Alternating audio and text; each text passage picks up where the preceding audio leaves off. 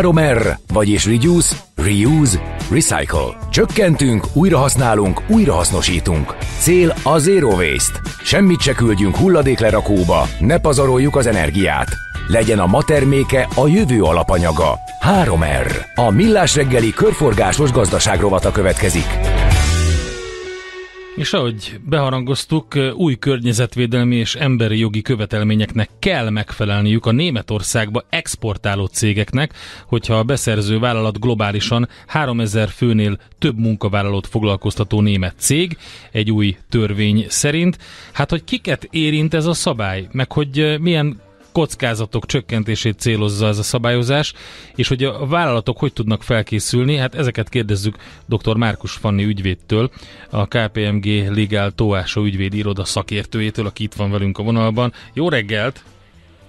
Jó reggelt kívánok, sziasztok!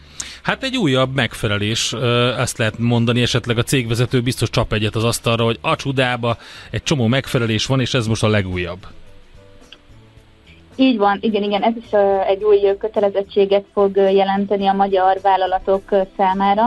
Először is talán kezdeném onnan, hogy a magyar vállalatoknak értelemszerűen elsősorban a magyar jogszabályok vonatkoznak, illetve az Európai Unió részeként az Európai Uniós joganyag ír még kötelezettségeket a magyar székhelyű vállalatok számára.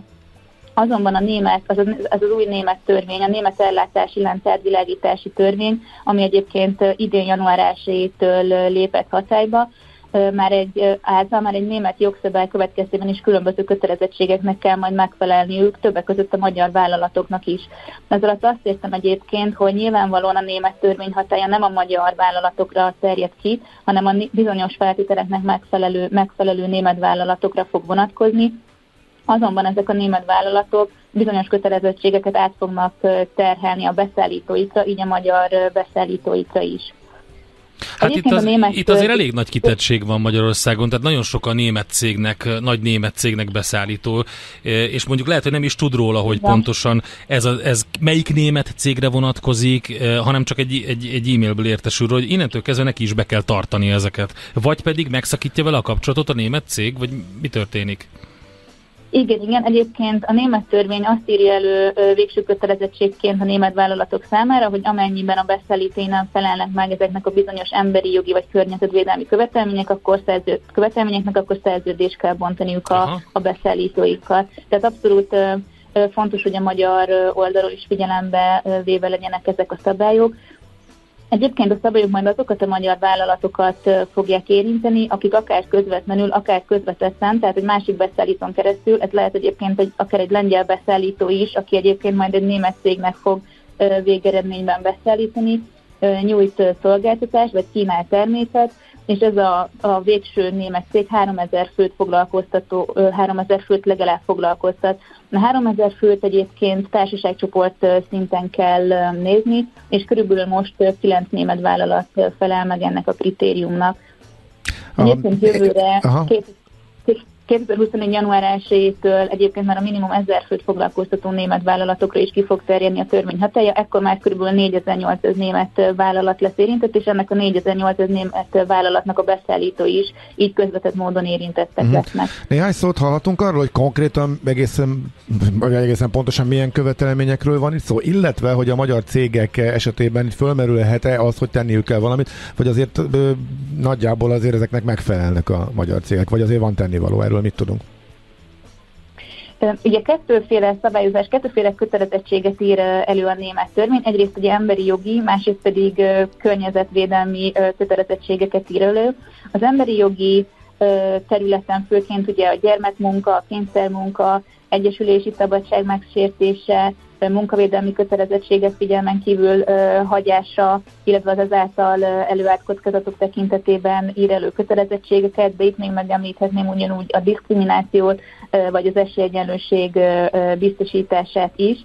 A környezeti kockázatok tekintetében, illetve a környezetvédelmi előírások tekintetében kevesebb előírás szabályoz, ír elő egyébként a német törvény, itt többek között a higanytartalmú termékek gyártását jelöli meg kockázatként, nyilván az amúgy egy szűkebb költ érint, vagy a vegyi anyagok előállítását, hulladékok nem környezetbarát módon kezelését. Tehát ezeken a területeken kell majd egyrészt ugye a német vállalatoknak is egy kockázatkezelést elvégezniük, mind ugye a saját tevékenysége tekintetében, mind pedig beszállítóik, mind pedig beszállítóik tekintetében. Ugye itt ezt már említettem is, hogy a közvetlen és a közvetett beszállítók tekintetében is el kell végezni ezt a kockázatelemzést viszont értelemszerűen a német cégek ezt a kockázatelemzést át fogják terhelni a beszállítókra, de a magyar cégeknek kell majd egy úgynevezett önátvilágítás vagy önellenőrzést lefolytatni emberi jogi és környezetvédelmi szempontból, amennyiben valamilyen kockázatot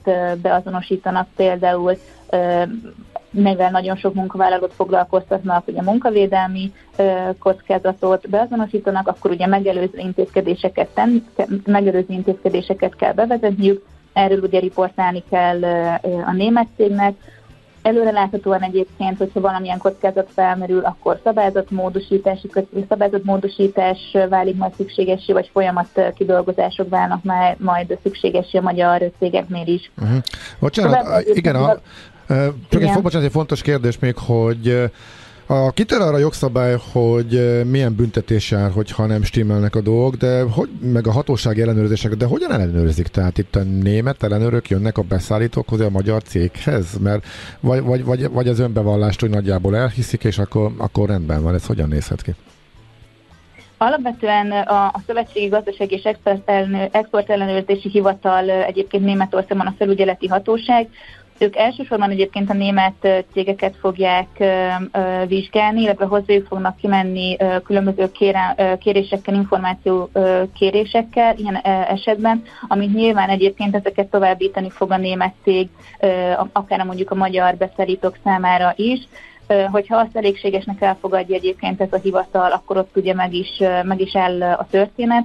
Azonban, hogyha nem, akkor különböző intézkedési terveket és együttműködési kötelezettségeket fog róni egyébként a német cégre és a beszállítókra vonatkozóan is. Uh-huh. Tehát akkor a legfontosabb, hogy a magyar cégek tudjanak erről, készüljenek, vizsgálják meg a saját folyamataikat, számoljanak be erről, uh-huh. és ha véletlenül úgy találják, hogy nem felelnek meg, akkor, akkor sürgősen változtassanak ezen. Így van, uh-huh. igen. Uh-huh. Oké, okay. nagyon szépen köszönjük, hogy felhívta erre a figyelmünket. Szép napot, jó munkát. Köszönjük szépen. Na, hát közben tegeződtünk Fannival. Tegeződtünk, de tényleg, csak én meg igen, aztán utána azért vissza, jó. Visszaváltottam hivatalosan, jó átkötési lehetőség, a, ugye? Pontosan, a mert hogy szervusz kérlek alásson, mikor tegeződünk, mikor magázódunk, erről fogunk majd beszélgetni Görög Ibolya protokoll szakértővel, de előtte lezárjuk de ezt a rovatot. Igen hogy... Még mondjuk el, hogy kivel beszélgettünk. Igen, dr. Márkus Fanni ügyvéddel, a KPMG Legal Tóásó ügyvédiroda szakértőjével.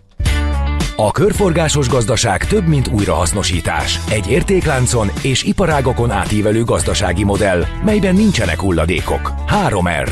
A Millás reggeli körforgásos gazdaság rovata hangzott el.